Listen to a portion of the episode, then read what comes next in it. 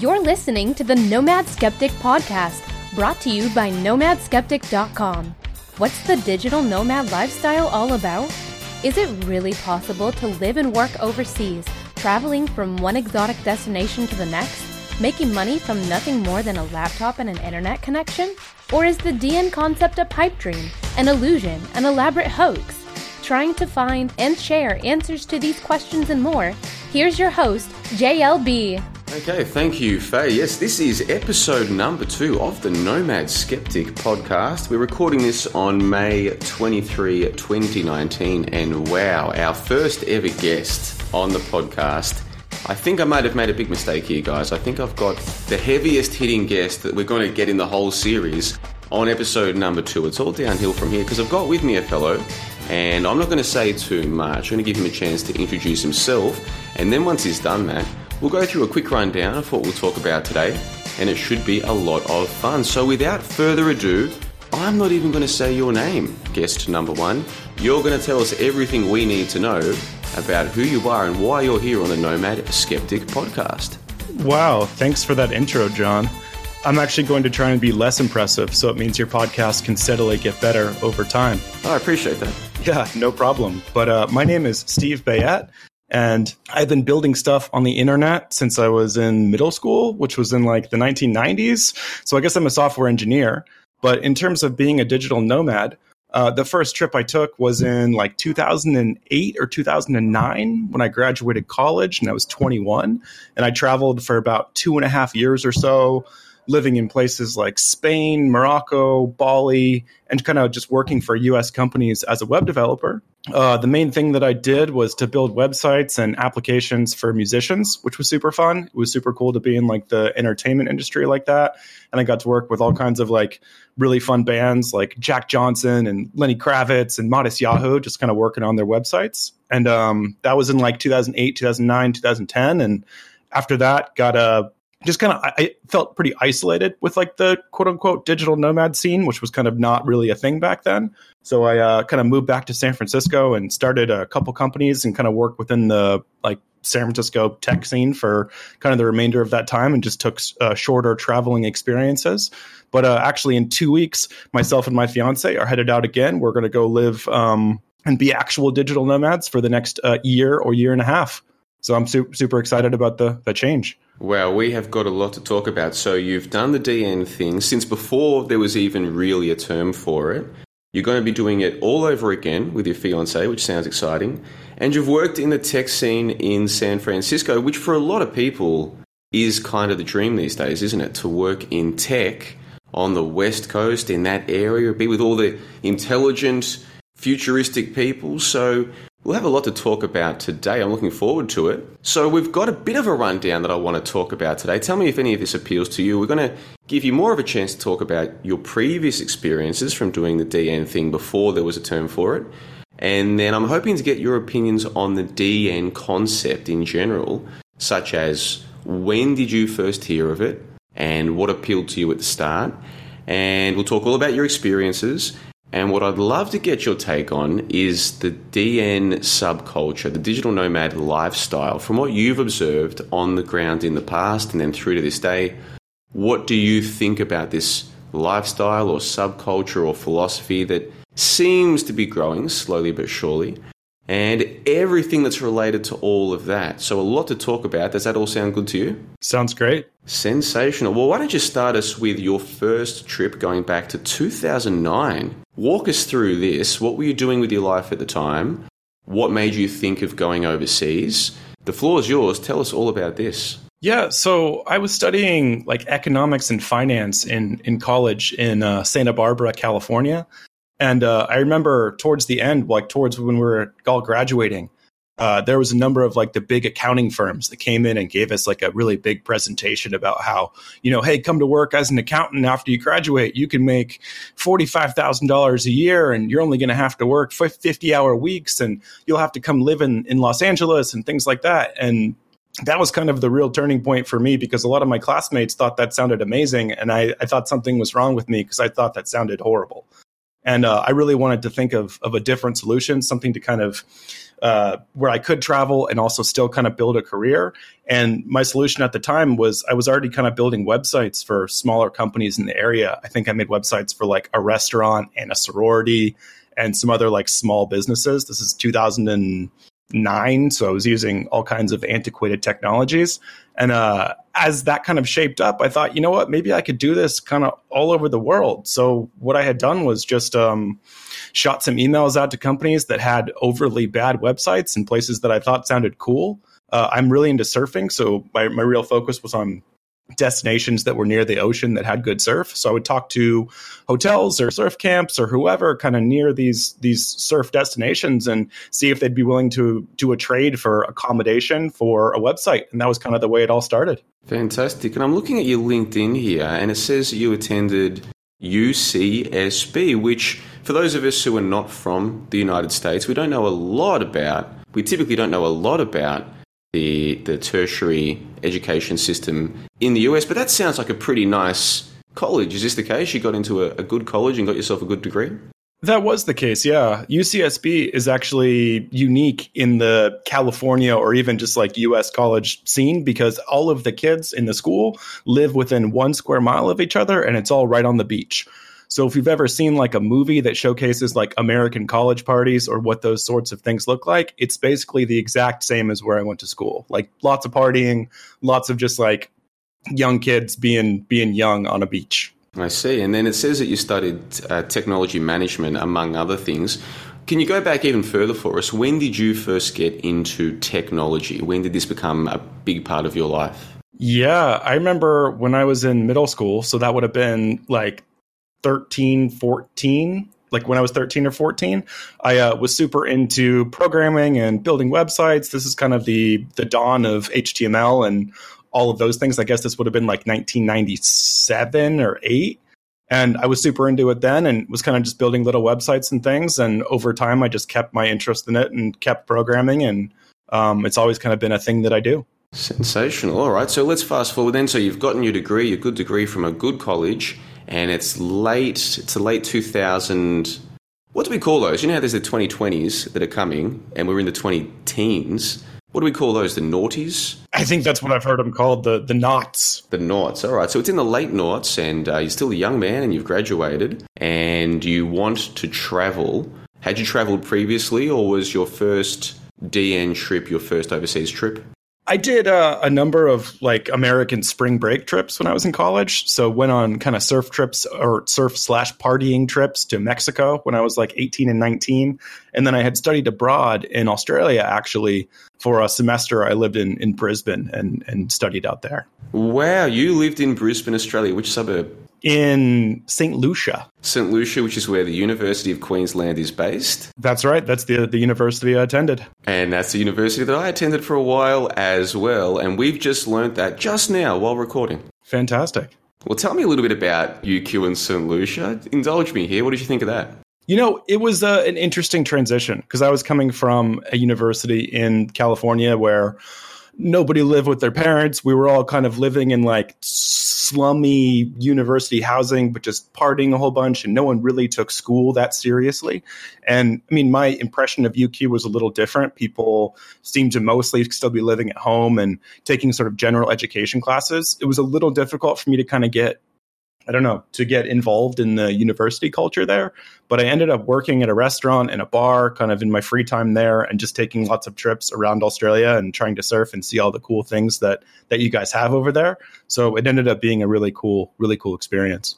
As far as what I learned, I didn't I didn't learn much, I guess is the the the broad strokes there. We should know this, and I'm sure most of the listeners know this. It is a small world, but what are the odds of this? That you attended UQ in St. Lucia which is where I was for several years before I started doing all of this. It's just. And now I'm talking to you. You're back in the US right now. I'm in Kuching as we speak. And yet we both attended. It's a beautiful campus, isn't it? UQ, St. Lucia. Absolutely it gorgeous. Is. It's amazing. Amazing school. Wow. All right. Well, we can't stay on that for too long. We've got to press on with the rest of these questions. So, we've got a basic idea of you, Steve. You got into tech when you were young, went and studied it at a good college. You wanted to travel. And then in 2007, a book was released by Tim Ferriss called The Four Hour Work Week. Can I ask you, have you read that book? And if so, Do you know when you first read it? I I definitely have read the book, and I remember the first time I ever heard about it. I was on a beach in Greece, and I'd already been traveling for about a year, and I'd already been kind of doing the the digital nomad thing again before there was kind of the term for it. And I remember a guy on the beach was like, "Oh, you must have read Four Hour Work Week and gotten really inspired by that, huh?" And I was like, "Who? Four Hour what now?" And he told me all about it. Of course, I went out and bought a copy. And you know, after that, I was like, "Oh wow, this actually makes sense." It kind of put a lot of things into words and kind of was a very aspirational book for me as far as the the remains of my travels. Wow, is it fair to say, and don't overstate it if it's not fair, but is it fair to say that Tim Ferriss's book did have a significant influence on your path, or were you kind of already on the path and this one just sort of helped to put it into words? You know, I was already traveling and already doing the, you know, the similar lifestyle pieces with that. But I mean, his podcast has been an inspiration. The books are great. Like, I'm definitely a, a huge fan. Excellent, excellent. All right, so let's press on then. So you decided to board a flight and head overseas and try and do what we now call the DN thing. What were you calling it back then? Did you have a word for it? How did you describe it to your friends and family? There was a term that people used that I see less of now that was location independent. Like I'm a, I'm a location independent web developer or something.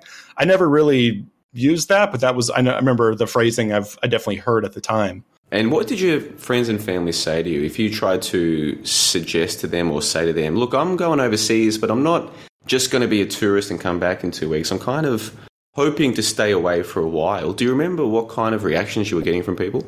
It definitely was a spectrum. I remember most of my friends were very supportive and they kind of understood that, you know, I was doing something that was a little riskier than what they were doing, and maybe they didn't have the appetite for it, but they were all very supportive. Um, I think people in general were were really nice about it. Like there was some folks who who didn't understand everything, but they were like, "Go for it." I think one of the things that was maybe harder to grasp was when I first kind of booked flights for a year out or something. Like I was going to Europe for a year to kind of start out. I didn't have the money to to to make that work. And people were like, "What are you like? You know, what are we going to do? How are you going to plan for that?" Like, and I I kind of did that on purpose. So uh, I would have to figure something out. So I'd have to kind of be in a situation that I was going to be challenged to make some money and, and stay for a longer period of time and get involved in whatever it was going to be. Basically, put yourself in the deep end, sink or swim. Exactly. What do you think about that? I mean, we're kind of jumping a little bit here, so forgive me for that. But what do you think? This is a question that comes up a lot in so called digital nomad forums and uh, the Reddit and these sorts of things. People saying, how much money do I need to save before I go? Or what should be my monthly income before I leave? And it's an understandable question, but obviously people's answers are going to say, well, that depends on you as a person, depends where you want to go, depends how good you are with budgeting, these sorts of things. But I suppose looking at things now in 2019, if somebody came to you, Steve, and they said, I've got a small online business or I'm doing some freelance work and I've got a little bit saved and I've got a little bit of a monthly income, but roughly speaking, if I'm going to Eastern Europe or to the low cost living parts of South America or to Southeast Asia, roughly how much do you think I should have coming in and how much should I have saved? Could you give a ballpark figure to such a person? I think that would be pretty tough to give like a blanket answer. I would more say how much money do you need when you get back home if in case everything kind of goes belly up, right? So, hey, do you have can you go back home and live with your parents or are you going to have to actually figure out all of the things when you get back if something doesn't work out. There's so many different factors and variables to it. But I think for me, one of the biggest misconceptions that I've heard is that because, you know, especially when I was graduating college, people people said to me all the time, Well, you must be rich to be able to do all this. And really I was living a lifestyle that was probably a quarter, if not more, inexpensive than my friends back home. So it was the the more frugal decision to do to, you know to live on the road like that. And i think that that's certainly still the case for for me living in san francisco which is one of the most expensive places on earth at this point.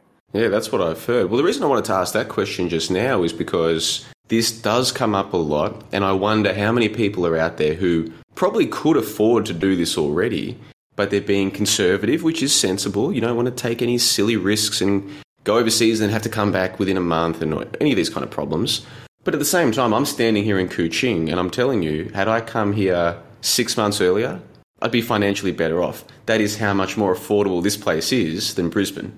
So by trying to be more conservative and have a bit more saved up and a bit more stability with my online work, which was sensible, I don't blame myself for doing that. I probably actually hampered myself a little bit, Steve, because I can do a lot better here financially than I was doing in Brisbane. I'd probably be further ahead right now had I had I left earlier, if you get what I'm trying to say. I I completely understand, John. That makes perfect sense. I think it's especially looking at, at Reddit and reading some of the forums too. It seems like this is something one of the things that comes up most frequently for people. You know, how much do I have to plan? How much do I have to save? How much do I have to do? And really, I mean, booking the tickets the best way to figure that out. As long as you have some sort of backup plan, whatever that is, whether that's savings or moving in with friends or moving in with parents, I feel like that's not that irresponsible, especially if you're younger and don't have kids. And that is a, backup plan for most people. They can go and live with their parents or with siblings or with friends if it comes to that. They have got some kind of backup network. So even if they were to leave and in a, in a month or three months or whatever, it doesn't work out, they can always go back home and start again. It's not a big disaster, is it? Yeah, that's it. And I think the bigger disaster for me that I've always looked at is, you know, am I going to get to be 80, 90 years old and feel old and crotchety and look back on my life and be like, wow, I worked a whole lot. I wish I wouldn't have done that. I should have traveled more. That's really the, the bigger risk in my view. Yeah, absolutely. And as you were saying that, I'm on the eighth floor here of uh, an apartment complex in Kuching. And I can, I've got my table set up in front of a window. And I can see that there's this young little girl in one of the houses. She's walked up the stairs and she's not very happy with her with her sister and she's she looks like she's a little bit upset and you think she has got her whole life ahead of her and what people like you and me were sometimes concerned about is we don't want to get to the end of this life and think man I should have done it you know I'd you'd rather be someone who's young and upset about how things have turned out than older and thinking wow I really didn't take those opportunities that were waiting for me right in front of my face that's it yeah I mean traveling for me I don't. I'm imagine the word is the same in in Australian language, but you know a snow globe, like those things where you shake up and they have the little things in them, little pieces of snow. I always feel like traveling is like that for your life, where especially long term traveling, where you just you're shaking the snow globe of your life, and wherever the pieces end up, they're going to be different, and you just try and you know work it out as you go. I love it, fantastic. All right, so I did tell you that I wanted to ask you about your travels. That first bout of traveling. And then later in the call, we'll come back and talk about your plans for the future and your opinions on the digital nomad lifestyle. Because there are some bad things to it as well. We've spoken about some of the good things, but there are some bad things. We'll come back and speak about all of that. But I'd love for you to tell us now, in your first travels, where you went, give us an, an overview of the itinerary, and then tell us about some of the, the better places you stayed, the better experiences you had, and then come back and tell us about some of the maybe some of the less uh, positive experiences as well. Can you give us a bit of an overview of all of that? Yeah, absolutely. So my first trip was for about two and a half years, and about a year of that I was primarily in Western Europe, and you know most most prominently in Spain. I lived in San Sebastian, and that was kind of my base for a lot of those the European uh, so, uh, forays, and then uh, spent a lot of time in Morocco during that time as well. And then I spent the longest amount of time in Indonesia and primarily Bali. This was back in, in 2010. As far as, you know, some of the amazing things that happened, I mean, just being able to go a different place whenever I wanted and meet different people and all of that was just so amazing. I mean, surfing was my, kind of my primary outlet and what I was really focused on and, and still am. So like I can bore you with stories of all the, you know, the great waves I've caught and all that. I spent also a lot of time in Central America during that time you know, there was actually a time in, in Nicaragua where I got to participate in a pig wrestling competition. That was kind of cool. There was a little festival in the village that I was staying in, and uh, all the men in the village kind of got in this fenced in area and were wrestling a pig. And they invited me and my friend to come join. So we got to wrestle this pig with all these people, which was kind of weird, but very fun. Did you win? I did not win. No, I, I actually felt bad. I didn't want to just like being American. I was a little bit taller than everybody else who was participating, but I didn't want to be that kind of like Western guy who just like push everybody down and take their pig. It seemed like bad form. Oh, you went easy on them. It was yeah. I, if I could redo it again, I, I, would. I certainly would not. So okay, so tell us about Bali. You were there 2010, and Bali in Australia is a very popular destination for short-term tourists. But now in the in the modern world, Bali has become something of a mecca for digital nomads as well. Tell us a little bit about your experience there in Bali. Yeah, so I've spent a lot of time in Bali over the years. I, I, you know, made that my base for about a year during this trip that we're talking about now, and have kind of gone back every year for at least a month or two, pretty much every year. So I've kind of seen. I mean, again, 2010 is not that early in Bali's world, but I've definitely had kind of a, a front row seat to the last nine or ten years of change in in that part of the world. So I remember when I first went there, there wasn't I, you know, I didn't have an iPhone. There wasn't Wi-Fi everywhere. It was to actually work and, and find reliable internet was actually pretty tough. I remember, you know, constantly the power going out and I'd have to go, especially when I was working on deadlines and work at this bar that was around the corner of my house and people are, are partying and on vacations. And I'm sitting there at like three in the morning trying to crank out some code for some deadline for some company in America and just feeling like, man, this place needs some better internet or something. And that's certainly not the case now. And when was the last time you were there? The last time I was there was 2016, but I'm headed there in two weeks. That's where myself and my fiance are starting our trip in the next next little leg. Here's a question for you. I've noticed some people who haven't yet done the DN thing, but they're looking forward to it. They have this perception that some of these DN meccas, whether it's Chiang Mai or Canggu, that it's full of digital nomads and you can't walk anywhere without bumping into them. But that's not really the case. Can you give us your take on that? Yeah, I mean, it really depends on where you are and and all of that. And I think too, you know, if you go to like a co-working space in Canggu, you're going to see a lot of digital nomads. But if you're just kind of cruising around doing your thing, you're going to see a lot of people where you don't necessarily know if they're living there or how long they're staying or if they're just on vacation or anything like that. I haven't been to a lot of other digital nomad hubs, but I, I do know that Canggu has become that over the years. Yeah, and, and the reason I ask this is because I think some people do have this perception that this DN thing is bigger than it really is. And we'll talk more about that later in the call. But I think we've got a very good introduction to who you are, your DN background, your tech background. Tell us a little bit, though, about what you're working on in the tech sphere right now. Yeah, so it's actually relatively similar to what I've been doing kind of the whole time, just contracting for US companies. I build, you know, web applications, mobile apps, websites, kind of anything for, you know, small, medium-sized businesses. I've also helped a number of startups here in San Francisco as like a consultant to help with their hiring plans. I've also made a couple early stage investments in like the SF tech scene, kind of just getting my hands dirty with whatever whatever interests me in the tech sphere. Well, I've got your site aquatic.io on my screen right now. There's Jack Johnson. I can see him on the phone, I guess, uh, image on that front screen. A company that you once worked for was bought out or had some kind of relationship with a company everybody's heard about. Can you speak a little bit about that? Yeah. So, actually, towards the end of kind of this two and a half year digital nomad excursion back in 2010, towards the end of that, I was kind of, man, I was, I was a little bored professionally, just kind of building, you know, websites and apps for people got a little bit like a i felt like a like a like a, just a, a, mouse on a wheel. Like i was cranking stuff out and i'd get really into a project and then hand it off and then kind of do it all over again. And i really wanted to try something different. And at the same time too i was feeling a little isolated just having traveled for so long. So i moved back to san francisco and uh, started a startup called swarm mobile uh, and so we did kind of like the very prototypical San Francisco venture capital tech thing. Like we we raised money and hired engineers, and it was kind of just like you'd see on an episode of Silicon Valley or anything you know anything else that you imagine for the Silicon Valley tech space. And uh, worked on that.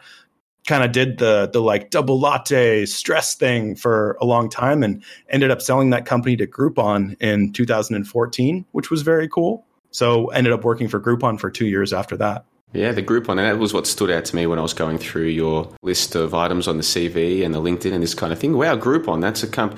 For somebody my age, I'm a little bit of a uh, what's the word a neophyte. I don't. There's a lot of technology that I don't use. I don't use Netflix. I don't have a Facebook account. Any of these things, but I've definitely used Groupon before, and I thought, wow, this fellow's worked for Groupon in Australia. Groupon and Scoopon are kind of the the two big big uh, websites for this kind of thing. But you spent a couple of years working there. Tell us a little bit about that. Yeah, so I mean, they had bought my company, and so they kind of integrated our team into Groupon land. So we got to learn all about putting coupons on the internet and all these things. And I will say that you know the the acquisition was a little funny. It kind of ended up where we didn't do a whole lot of work for the first little bit of that that um, jaunt working at Groupon, but it was a very interesting experience. It was again a very like typical San Francisco tech scene where there's free food and alcohol at work and there's always parties and things like that and there's times where you kind of look around and you think, you know, does anything ever get done around here? But it was a lot of fun. I loved it. It was a very cool experience. So, and I would have no idea if much work is getting done. I've read a little bit about it though, and it does seem sometimes, as a complete outsider with no personal experience, that the tech scene now is almost bloated with people. Can you tell me if I've got a complete misconception there, or has it? Are we heading towards peak tech worker in that part of the world? What's going on there? I think not necessarily that there's too many people, but I think that there's not enough engineering talent there's not enough nerds there's not enough like people who can build stuff in in any part really and one of the things that signifies to investors especially in San Francisco that a company is doing well is how many people work for them. So there's kind of a I don't know, a contest to see who can hire the most engineers, to see who can grow the fastest, because the theory is that that correlates to you know things happening quicker or better or you know better products being made and sales and all that um, and one of the ways that happens is by attracting engineers with perks. So there's so many companies you know within you know a couple miles of my house here that are offering things like you know free food for every meal of the day and unlimited vacation and all you can drink anything including alcohol. And you know they're going to pay for your laundry and, and a masseuse and all of these different things to try and entice people to come work for them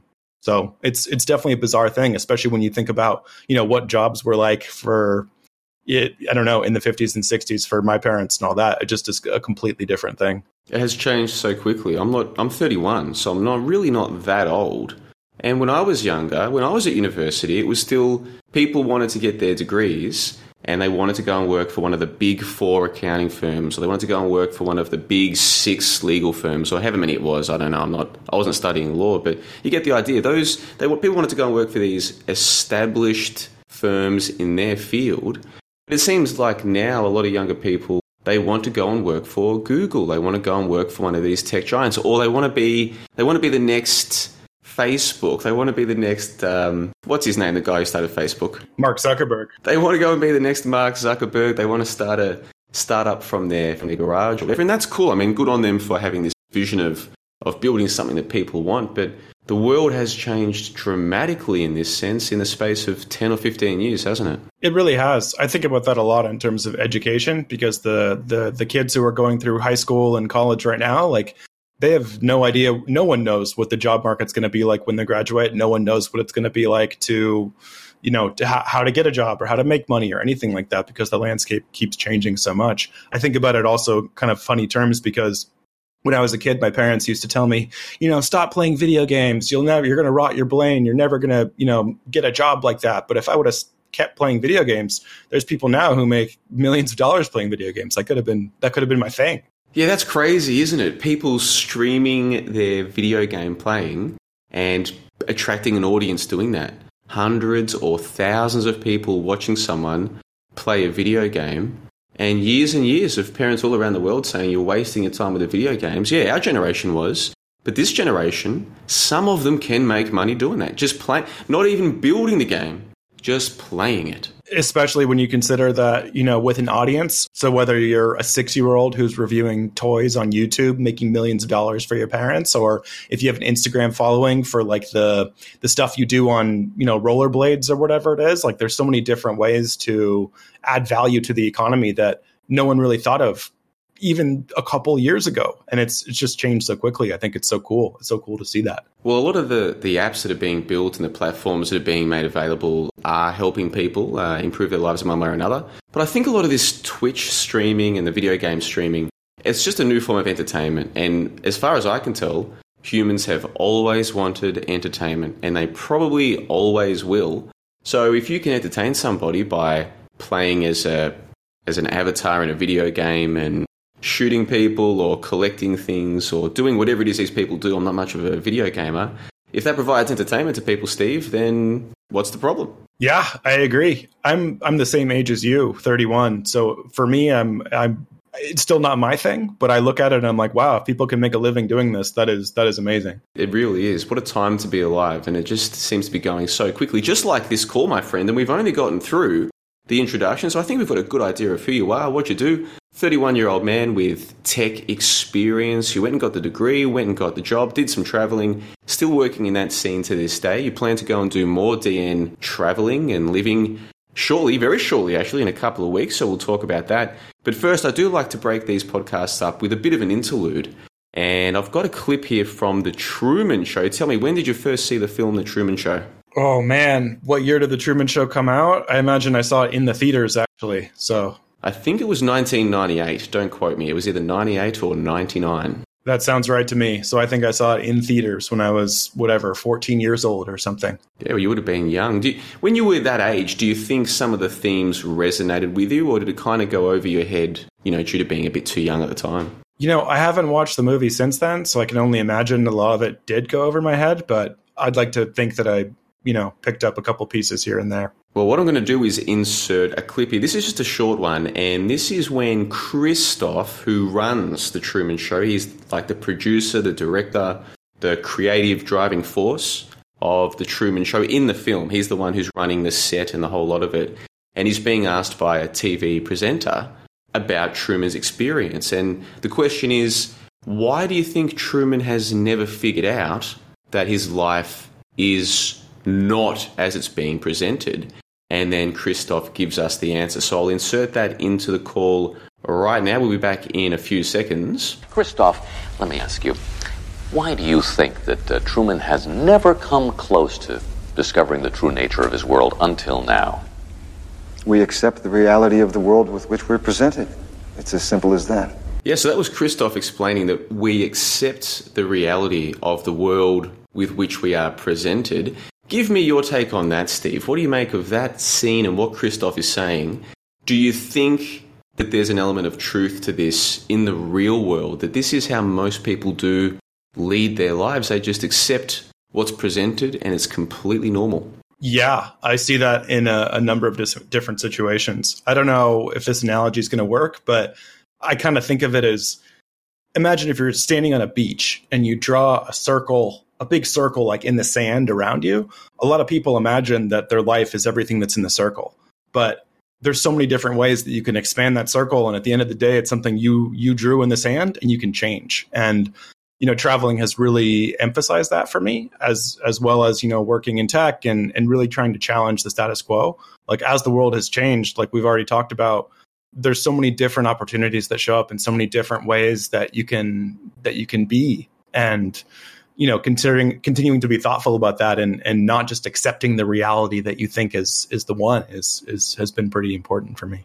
Yeah and so for me the relevance of this clip is like you said to do with traveling. I'm not one of those people who says oh you've got to travel. If you don't travel and yada yada. People people should do whatever they feel compelled to do. And i know several people in my real life who i grew up with they don't even have passports. They're quite comfortable living very close to where we all grew up, and they seem like they're just as happy with their lives as I am with mine. So I'm not one of those, oh, you have to travel sort of people. But from my experience in life, had I never traveled back in 2010, my entire life would be different. I never would have realized that I wanted to get out of Melbourne. So I never would have moved to Brisbane, which is, of course, where I studied at UQ, which means I never would have started my YouTube channel, which means I never would have built this little online business that I'm running. So I wouldn't be standing here today in Kuching on a beautiful Thursday morning chatting with uh, a fellow from the United States. None of this would have happened had it not been for that six month detour to Africa back in 2010. And one of the big things that happened for me was it changed my perceptions on a whole bunch of things on how people operate, the different kinds of people on the world, because prior to that point, I'd been drinking some Kool Aid about you know how people are all the same, but they're not. People are different, and and that's a beautiful thing. That's not a bad thing. So a lot of my perceptions were changed by the travel. And I think had I just visited for a couple of weeks, that wouldn't have been the case. But it was because I was there for six months. It had a profound effect on me. And it seems like this DN concept, anybody who does decide to pursue it and they stick with it, whether it's for six months, 12 months, in your case, a couple of years, this is going to change your life and your perceptions, I think. It's going to change the way you view your reality. What say you? Fully agree. I think that seeing the way that other people live around the world is is a pretty useful thing. It's pretty useful to put things in perspective that you know if you're you know stressed out about how they got your coffee wrong at Starbucks or how uh, you want a new pair of shoes and it's they're expensive and you can't afford them so you got to save up like there's so many just putting all that in perspective I think has been really helpful for me that most of the world is pretty happy with not a lot of stuff and that's been a really cool thing to see. Excellent point. Yeah, when I was in Africa, I went out to one of the little shanty towns for a project that I was doing, trying to learn, trying to learn about this place. And it was actually a project for the university that I was studying at at the time. I was on exchange, obviously. And I could not get over how the children who lived in little shanty houses, okay, this is in a, a shanty town in Johannesburg in South Africa. These little children all lived in shanty towns, like in shanty houses. We're talking houses with four walls and a tin roof, okay, and not insulated, no proper heating, no electricity, just just a shed basically. And these kids were the happiest kids I'd ever seen in my whole life, without exaggeration. Dancing, singing, smiling. Yeah, they saw my camera. They were like, cheese, cheese. And I'm like, man, these kids are high on life. They're loving it. And they have nothing. They have, they have, they don't even have a real house to live in. Yeah, and when you when you see that and you experience the kids' fun and their like their bubbly attitude towards life and towards you, that um, that that does something in your mind. I think it really does make you step back and, and wonder how come I'm not as happy as these kids. I've got everything, and, and these kids are significantly happier than me. Something's not right here. That's it. I mean, that's been a huge motivation for me for kind of this next little stint as as being a digital nomad. Like I, I own a house in San Francisco and have two cars with my fiance, and so I have a mortgage and had been working in these jobs in like this really high paced tech field where I've been really stressed out and all that. And I really just want to take a step back and, and want to live a, a, simpler life where it's a backpack and it's just a lot less stuff to think about. I really do think it will end up with me being happier and less stressed out and more able to kind of I don't know, to, to communicate and connect with people that I meet along the way. Steve, that is a beautiful segue. Well, why don't you get this next segment started for us? Tell us about what you've got planned and include the part about the fiance. Whose idea was it? Because whenever I find couples who are doing this, I think they did not turn to each other on the couch one day and both say, honey, I want to quit our jobs and go and travel the world for an indeterminate period trying to make money online and have no real home, they didn't turn to each other and say that simultaneously. One of them has broached the topic first. So why don't you walk us through this? Tell us firstly what you're planning to do in a couple of weeks, and then tell us how it all came about. Yeah, absolutely. So when I moved back to San Francisco and started my first company and then it sold, I said, man, as soon as this thing sells, I'm going to go travel. And then I didn't. I worked at Groupon for two years. And then I always said, when I leave Groupon, I'm going to go travel again. And then when I left Groupon, I got another job at another startup that eventually was sold again. And I said, when that one gets sold, I'm going to go travel. And then that was a year ago. And I've been really trying to get this trip together for the past year. And it was definitely my my motivation. Like I was the one who turned to her and said, "Hey, what if we went and go traveled for a year uh, or longer?" And I've kind of had some time now to do some convincing and do some smoothing out and and put some some pen to paper and kind of show her what that would look like. And at this point, she's she's bought in and she's into it. And we're gonna leave uh, in two weeks here and go to Bali, but we're gonna be in Southeast Asia for about six months. I think we want to go to spend some time in Thailand, spend some time in the Philippines, spend some more time in different parts of Indonesia besides Bali. And then uh, we're actually meeting her parents in New Zealand uh, for Christmas. And then I really want to buy a camper van in New Zealand and spend like three or four months there, kind of doing the camper van thing. Uh, I have a dream of waking up in the morning on a camper van and having a canoe and taking the canoe out on the lake in the morning. I just think that would be so cool. And then we want to head over to Central South America next year uh, in the summertime and just kind of, you know, uh, maybe do another van there and just kind of hang out in Peru and Ecuador and kind of see what the scene is like over there, and then maybe eventually make our way home. But that's so far in the future and has so many so many contingencies that it's hard to say what we, what we're going to want to do in 2020. Yeah, and that seems to be how it is with the DN thing. People will set themselves some targets, places they want to be, But ultimately, it's that first destination. That's the only one that's really locked in. That's the one where the tickets to, and that's the one where the accommodation is usually booked. But then from there, anything can happen, can't it? That's it, yeah. And so one of the ways this trip kind of came about is we were uh, my my fiance and I were going to get married, and we were looking at what a wedding costs. And in America, people really freak out about weddings, and we were going to try and have this wedding with you know 200 people or something crazy like that. And looking at the price of the wedding versus the price of traveling for a year, it was more or less the same. And that's that was another huge motivation that hey, maybe we should do do the traveling thing. Oh wow! What is the? Do you mind if I ask? What is the average cost of the of the wedding? You know, from start to finish, go to woe among the people you know. Ballpark figures. How much are people? Say they're about thirty. It's their first marriage. What are people spending on, on weddings in your part of the world these days? Oh man, I live in, a, in an area where people are are drastically overpaid, and weddings are something that they they definitely funnel cash into. I would say like the the cheapest wedding that I've been to in the past couple years was probably in like the fifteen to twenty grand US uh, mark, and the most expensive one I've been to was probably in the hundred and fifty grand US mark. So big variance there, but somewhere in that ballpark, maybe in that like 50 range, I'd say is quote unquote normal, which is is pretty crazy when you think about it. That is a lot of money, isn't it? Because as you know, and as most of the listeners Nomad Skeptic podcast will be aware, 15 to 20 grand US, that's enough to lead a very good life in many parts of the world for 12 months.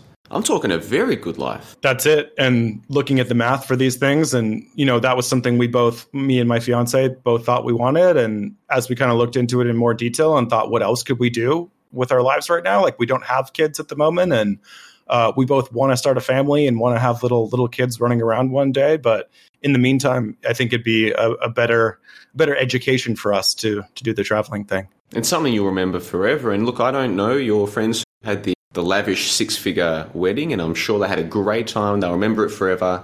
And their whole family and friends were very glad that this was such an elaborate, fantastic wedding. But I can tell you right now, Steve, they spent more on that wedding than I have spent living my life over the past five or six years. Comfortably. Comfortably. It could even be the last 10 years of my life. I don't think I've spent that much on everything. It's, uh, it is phenomenal to think about, isn't it? It is. It's it's pretty. It's definitely something. And kind of like what you said before, where you know traveling's not for everybody, and same with the wedding thing. I think as long as people are happy and they're they're spending money and getting some value out of it and creating memories and all that, that's awesome. It's certainly it's not the direction that I'm taking at the moment, but it's it's yeah, it's pretty pretty staggering to think about that amount of money and where that would go for for the remainder of the world. Yeah, that's it, man. They probably had a great wedding and good for them, and that's their memories they'll have forever. So I'm not certainly not trying to criticize it, but it is interesting, isn't it? The different paths we take and where we put because our money, you know, you work for money for what purpose? To put a roof over your head and to get food. But then what? What do you do with it beyond that? And there are so many options in the world, and the DN thing is only one of those options. One more question for you on the wedding thing, since it has come up. Diamond rings. What do you know about diamond rings, their cost, why they cost what they cost? Do you have any opinions or knowledge about that? And let me tell you why I'm asking. On my other podcast, on the work that I do to allow me to be a digital nomad, these are the kinds of things that we talk about. Things like, well, they tell us that the diamonds cost this much because of this reason. Well, let's see what the evidence says. And I made some amazing discoveries just a couple of months ago. So, with that little groundwork out of the way, you tell me, Steve, what do you know about diamonds and diamond rings? Uh, I know that the majority of women that I've dated in the United States have really had their hearts set on one one day. That's probably the thing I know more than anything. And I know that I'm probably a pretty disappointing partner because that's not really something that I've, you know, I've I've really set my sights on on providing. I think that it's just one of those things where there's so much money that gets put into it and so much expectation and so much all that. It just seems like it's going to be a disappointment no matter what. Um, my fiance, I proposed to her with a ring that is, you know, one of a kind, but very modest when you compare it to some of the rings that I've seen in in weddings that I've mentioned, and just try and take things uh, a little more modestly. Like it's still a beautiful, one of a kind piece, and my fiance's happy, and that's the thing that matters. That's all that matters, as long as she's happy. Did you know that they can create artificial diamonds in factories now? Did you know that? I, I did because I suggested it to my fiance and she said no. Wow, Steve, man, I could talk to you about that one topic for another hour, but we're quickly getting through this podcast. And I did want to come back. My main, one of my main interests in running this little blog and now this podcast is to talk about the DN lifestyle and the good and the bad and the subculture. Is it growing? Is it stagnating? What kind of people does it attract? So that's probably pretty much the, the key segment that I want to get to. But before we do, we've got another little interlude to make here. And this one is a clip of Tim Ferriss talking about mental health because what I did was I sent you a short list of clips that I would like to talk about over the course of this series. And I said, Steve, you choose the clips that you think might be the most uh, relevant to our conversation and we'll talk about them. And of that short list, you chose this one. So we've already spoken about Tim Ferriss a little bit. To this day, do you follow his blog? Do you follow his YouTube? Do you have any real awareness of what he's doing with his life these days? Or how much do you know about Tim Ferriss today? Yeah, I uh, I know quite a lot. I definitely have been following cast for a long time, and it seems like the, the the main thing he does now is the podcast, and then also raising money for psychedelic research. Both of which I think are valiant things to pursue in this day and age. Excellent. Well, let me play this clip right now. It's a couple of minutes. We'll be back on the other side of this. You talk about this year being big because you gave this TED talk where you spoke openly about mental health issues, about wanting at some point in your life to end your life. You've interviewed so many successful people, and, and, you talk about being frustrated that mental health isn't something we talk about as much. Do you see a connection between the people that are able to do something incredible and great and have that drive and mental health issues? 100%. People who seem to have it all very often have extremely powerful, scary demons that they're fighting. It's important to discuss also because I think I and many people for a long time just viewed it as a personal failure, a personal weakness. Oh, you're depressed? Like, what's wrong with you? Why can't you figure it out? Really? And then that self criticism just compounds the problem. But after having my uh, genome sequenced and uh, getting the interpretation of the results. I remember the phone call I had with a number of doctors. They pull it up, and they have these these sliding bars from like green to red for all these various things. and uh, bipolar depression was like off the charts. I thought that that would be really crippling in the sense that I would then use it as an excuse for things, but it had the opposite effect. I forgave myself because I looked at it just as a bug in the software. I'm a non programmer with bugs in my software. When it's happening to you, when you're struggling with it, what do you tell yourself? My default, which is staying in my own head and trying to figure it out, is actually a huge liability. So, what I will do is I will schedule time, prepay for dinners, pre commit to group exercise and put things on the calendar that get me out of my own head. You write these books to help other people feel less alone, but it, it certainly seems like almost therapy for Oh, it's 100% therapy. I don't write books unless I can't find the book I need. What would you tell someone who's going through it, struggling with mental health? If it's really severe, get professional help. Like, don't try to go it alone. If you're someone who perhaps goes back and forth, read a blog post that I wrote called Some Practical Thoughts on Suicide. It's the most important thing I've ever written. It's free. Read that and just realize you are not alone, and no matter where you are in terms of anxiety or depression or darkness, there are thousands of people in the world, probably millions, at that exact same moment on the front lines with you fighting the exact same battle. So that was Tim Ferriss talking about mental health. Of course, Tim Ferriss no, wrote the Four Hour Work Week, a big inspiration for many people who now call themselves digital nomads. And he released that book back in 2007, so it's more than a decade since that book was released. And there are a lot of people out there who might have never read but not realized that somebody they've met or somebody who's influenced them was themselves influenced by Tim Ferriss. So it's not just his direct influence, but his indirect influence, I think, is significant on people our age, 31 years old, people doing what we're doing. So that's one of the reasons why he's so relevant to the conversation. And he's talking about mental health this is one of my interests when it comes to the DN concept. What kind of effect does it have on us mentally, psychologically, physically, spiritually, even? So, with all of that said, I'll throw it back to you there. You tell me, why did you want to talk about that clip and what do you take from it?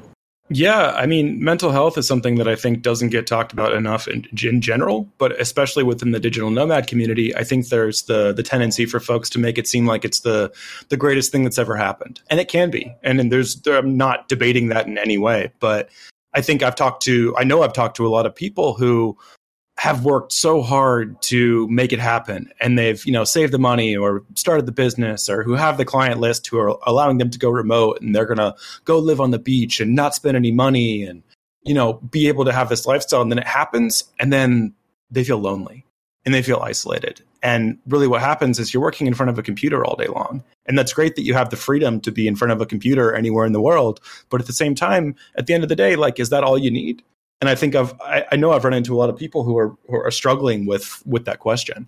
And like, where do you get connection? Where do you where do you get community? Where do you get those needs met? And how do you do that while also being a digital nomad? I think that's that's certainly something I'm wrestling with for for our next trip. I completely relate to everything you're saying. And in that clip, Ferriss he talks about he believes that maybe he has certain predispositions towards mental health issues. I'm not so sure how these predispositions work, I think certain lifestyles appear to have a much greater effect on these things. And the DN concept involves taking yourself away from a support network that many people don't even realize they have. Going down to the pub and knowing the guy behind the bar or these little things, they don't realize that this is kind of like a support network and we're social creatures, we're gregarious creatures. We want to talk to people, most of us, at least a little bit. I think a lot of us don't realize we have so many things until we find ourselves in Phuket, Thailand, or we find ourselves in Kuala Lumpur, Malaysia, or whatever the case might be. And all of a sudden, a support network we didn't even know we had, we no longer do because we've left it behind. And all of a sudden, we're on our own. And this can be problematic, can't it? Yeah, I agree. I think that I've I've personally had trips and had experiences where a big part of like my internal dialogue has been, oh, I should be having fun oh, I'm on a beach and I'm, you know, not spending any money and I'm making money because I'm working and stuff like that. I should be, you know, at the top of the top of the mountain. I should be cheering for joy every day. And, you know, if that's not where I'm at at the moment, that can be difficult too. Yeah. And so the DN thing is, is seems like it might be growing and there's these meccas like Chiang Mai. But even then, you're not going to get there and be surrounded by digital nomads. And even the digital nomads you meet, some of them might have been on the road for a years, maybe aided by the idea of meeting people and then they're gone a month later. I've heard that Chiang Mai can be a little bit cliquey in this regard. The long termers don't go out of their way to meet the new people because the new people tend to come and go. You know, not everybody can, can stick at this for months and months and years and years. So people can be getting into this expecting, oh, I'm going to go and find a whole bunch of people who are like me online or they're working on businesses online. But then, you know, at 4 p.m. or 5 p.m., it's time to go and have a drink or it's time to go and play some pool or it's time to go and hang out with the other guys. But it might not be as easy as that. You might find yourself back at your apartment or your Airbnb all alone. Steve, what say you? Yeah, absolutely. My theory uh, is that over time, people turn into Bali dogs. And so in Bali, like the dogs, like the wild feral dogs there, they're so different than like a dog you'd see in the United States where they're they're gregarious, happy, and they, they really rely on people and they, they really come alive when they're when they're with their owners and running around and playing. Like the Bali dogs are I mean, man, they could basically have jobs if they wanted to. They are fiercely independent. They don't need you. They don't need you to pet them. They don't need anything. And I think that over time, people who this is just my experience, but I've seen a lot of people who have spent a lot of time being a nomad, being an expat, and they kind of just turn into those like more more independent, less community based animals. Yeah, it takes a certain mindset to even want to do this in the first place, I think. And then if you do it for a period of time, whether it's months or a few years, you're going to build up that independence. This lifestyle does weed people out, doesn't it? And I, I don't mean that in a in a nasty way, but perhaps people who are less independent than they thought they were, or people who maybe are less resilient than they thought they were, or even just less solitary, people who maybe can't quite handle the long day at the cafe, followed by the session at the gym, followed by an empty house. This lifestyle will test people, won't it? It will. And I think that, I mean, for me, when I first started doing this, there wasn't a lot of the community around it. There wasn't the Reddit the subreddit about it. There wasn't all of these different ways that you can kind of connect with people and find people doing the same thing as you. So my hope is that, you know, for this trip coming up for me that I'm able to find that support and find those communities and meet people who do similar things. But I also think that for a lot of folks it can be surprising and and pretty pretty staggering to be so lonely and so like isolated, especially if you're working on a computer. And what I've been trying to do is think of a better word than digital nomad because just nomad itself, like that word has like that connotation of being out on your own in the desert, like moving between places, but you don't have, you're not staying anywhere. And there must be just a more, I don't know, more, more humanitized word than that. Yeah, there's got to be. We've got to find one. We're not the only guys working on this project because Digital Nomad has built itself, or it's gotten itself a reputation of what we would call in Australia, you know, the wankerish kind of thing, which it is, let's be honest. It, people who actually go out there and identify that way do tend to be those guys who aren't going to last very long. So we need a new word to describe it. But in the absence of that word, DN does seem to be the the term that we use to describe what we're doing. It doesn't it? Yeah, absolutely. And to speak to, I think another maybe like harder part of the digital nomad community is that just from my experience too, like the same thing you were just saying, some of the people who are the loudest voices in the community are people that I don't want to hang out with. And they're they're kind of wanker-ish. And I think also from like a from a location standpoint, the more a place is suited to digital nomads, for me, the less I kind of want to be there. And because everything kind of becomes homogenized and pretty vanilla over time, and you're getting, oh, here's the cheap meal with the cheap Wi Fi, with the cheap villa that's by the beach, that's by the thing. And how many different places can you do that in before it's boring? Yeah, I completely understand. I'm here in Kuching, and I've heard some people refer as the next Chiang Mai. And at first I was like, yeah, I can definitely see why places grow. I mean, they've just built this new pedestrian footbridge over the river. You can see that there's developments taking place. It's so cheap. There's not many Western people here, so we're still a bit of a novelty. People are friendly and everything's great. Do I really want to promote this place too much and have and, and be a small part of what might be a you know in 10 or 15 years more people coming here? Do I really want that? Maybe it's better if this place does stay off the beaten track and not too many people come here because DNs, the lifestyle might be cool, but it does seem to attract the poser crowd, doesn't it? Yeah, it's I mean it's it's an interesting discussion that I think happens in a lot of different aspects in addition to being a digital nomad, but the things that attract people to a community, to a place, to a destination are oftentimes the reasons why it becomes really popular and then starts sucking after a while. And how do you balance that out? I don't know.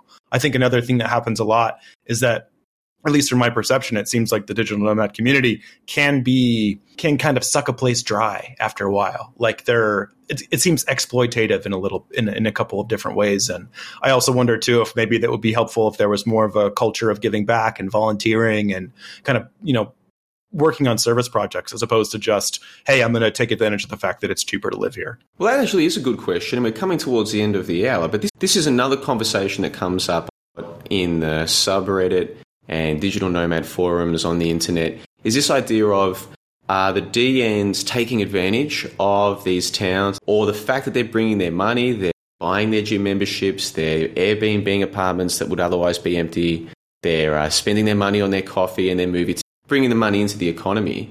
Is this in any way exploitative or is it completely fair and good commerce and the way the world should be?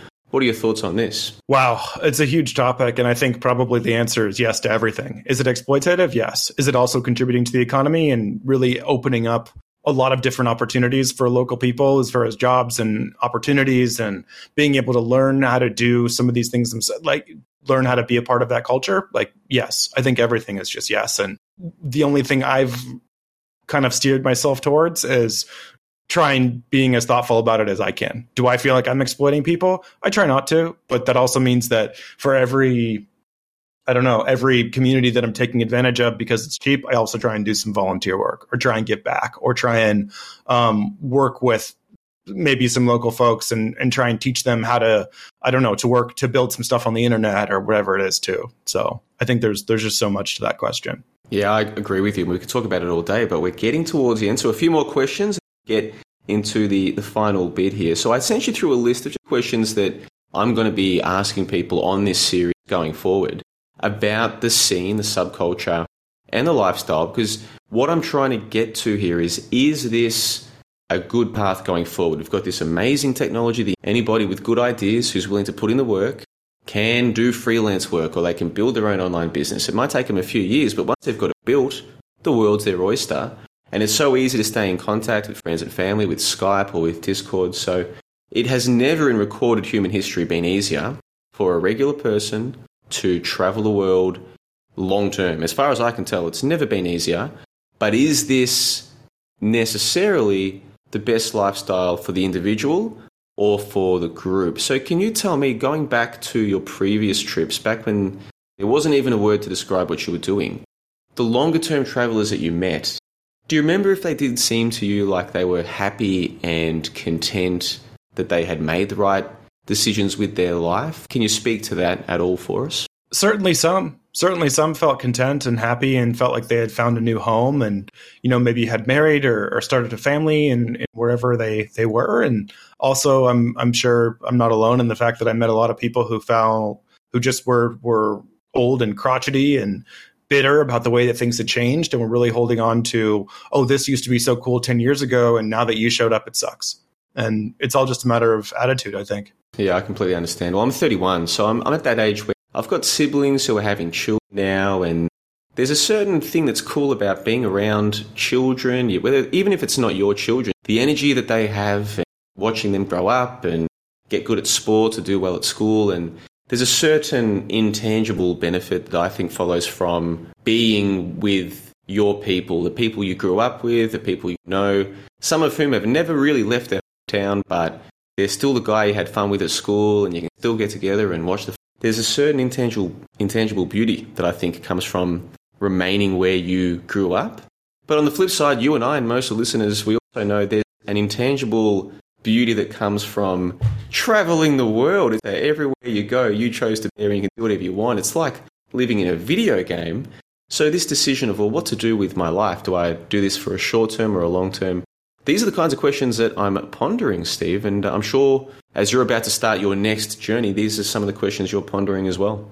Yeah, absolutely. And I think that, at least in my experience, you know, satisfaction and happiness comes from knowing yourself and knowing what you want to do with your life and putting those two things together.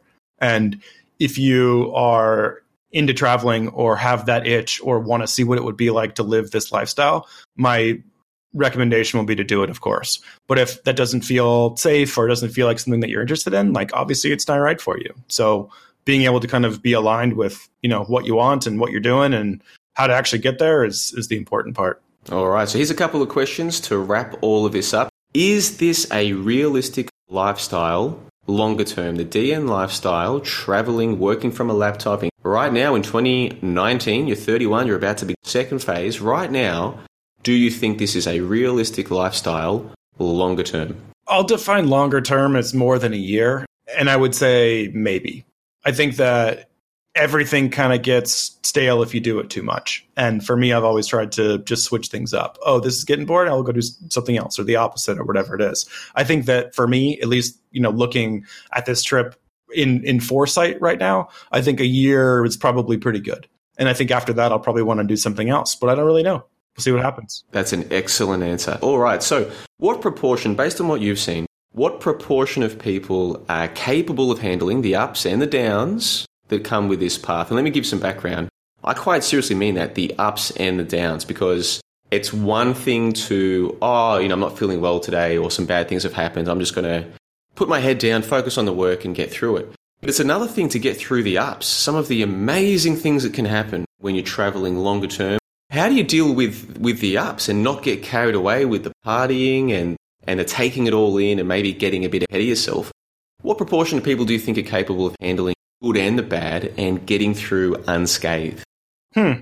I mean, I like to be pretty pretty optimistic. I think a lot of people are able to do it. I just think it needs to be an honest conversation before it happens. Like I think it's pretty easy for folks to watch that YouTube video where people are kind of spouting all of the amazing things that happen and forget that, you know, when when you're done working on your computer all day long and then you don't have anyone to hang out with, it's not really as glamorous as it sounds even if you are at the beach and doing something that looks very lavish if you were to take a picture. And I think social media and YouTube and things like that have really kind of exemplified that. So, I mean, if you can be honest with yourself and go into it with a good mindset, go for it. At least try it, you know? Have a little bit of a safety net and, you know, book a ticket, see what happens. All right, penultimate question. When it comes to advice, what do you think you would say to yourself if you could go back to the start? So, in your case, we're talking 2009, about 10 years ago, you were in your late teens, early 20s, and you were about to embark on the trip. If you could go back to to that version of Steve, what do you think you might try and explain to him? Man, I've seen I think we talked about this before about, you know, video games and and YouTube and all these different things and really I think what it came down to with this next sort of wave of the internet is having an audience. And starting a blog for me now just feels so painful, like just to write some stuff that I know no one's going to see and it's probably going to suck and all these things, but it's that old saying, you know, the best time to plant a tree was 10 years ago and the second best time is today. And it's one of those things that if I could have gone back in time, I maybe would have started writing about being a digital nomad or uh, blogging about traveling or doing one of those things that, you know, if I'd stuck with that for 10 years or something, that would probably be my primary job right now, which would be pretty cool. I know what you mean about how painful it is to start a blog. I've uh, obviously just started the Nomad Skeptic one. And I sat down and I, I wanted to write a quick piece about my first day in Kuching. And that ended up taking three or four hours because I got carried away. You know, that's time that that maybe I probably should have been doing other things. But I thought, man, no one's going to read this. It's 5,000 words. But I pressed publish and I thought, well, if no one reads it, I still can come back and read it in five or 10 years. But I got a couple of messages from people on Reddit. I posted a link to it on uh, Reddit Digital Nomad. I didn't make a new thread for it. I didn't spam it. There was a thread about um, who runs their own business or something like this. So I responded to that and then I posted the link much later. So I wasn't spamming Reddit Digital Nomad. But I got a couple of messages from people saying they read the whole. And that's all it took to make my day, Steve. Brought a smile to my face. Just a couple of people. I'm like, really, you read the whole thing? I don't even know if I would have read the whole thing, but you know, really uh, brought a smile to my face. So I encourage anybody who's start a blog. There are people who want to read this. They want to learn about your experiences. I say give it a go and uh, put the effort in, and I'll be one of those people who is uh, reading the blogs. Now, final question, and this is a very tough one. What do you think the 2029 Steve if he could come back to today to hang out with you tonight, do you have any suspicions about what he might have to say to you today about this next trip you're about to go on? Mm, enjoy it. Yeah, savor every moment, moment, and have a good time, and don't worry about how much money is being spent or whatever it is. Just have as as much fun as possible and grow a lot. Excellent answer. All right, well, this is the end of the call. I could talk to you all day, but I try to keep these about an hour tops, and we've gone a little bit over that today. But I've really enjoyed. It. So, what I'd love for you to do for us, Steve, is to tell myself and tell the listeners where they can find more about you, whether it is a blog or a LinkedIn account or anything like that. I'll put links in the show notes of this call so that anybody who wants to follow anything you're about to say can go and check it out. And yeah, just give us your conclusion to to this stage of your life and about the call. We've covered many things today. Take a few moments and uh, you wrap it up. Tell us all about Steve right now in 2019 and what you've got coming and uh, where people can contact you. Yeah, so I have an Instagram, a Twitter, a Facebook, and a LinkedIn, all of which that I do not use. So I am a horrible self promoter. I'm horrible at sharing on the internet this you know this podcast was actually kind of a step in the direction to sort of connect more with the digital nomad community so i can leave the links for all of those things i mentioned but the best way to reach out would just be over one of those platforms in the in the dms and say hello i'd love to hear from people and hear what they maybe got out of this podcast or what travels they're going on or anything like that and as far as like maybe parting words for anybody who's thinking about doing a longer trip or being a digital nomad, if you have that itch, just book the ticket. Don't think about it. Make sure you have a little bit of a backup plan and things aren't going to go bad, but you know, challenge yourself, get out there, meet new friends, see new places, engage with different cultures. I think it's there's it's never going to be a bad thing. Absolutely sensational. Thank you very much, Steve. I really appreciate it. This concludes episode number two of the Nomad Skeptic podcast. Wow, what a fantastic first interview.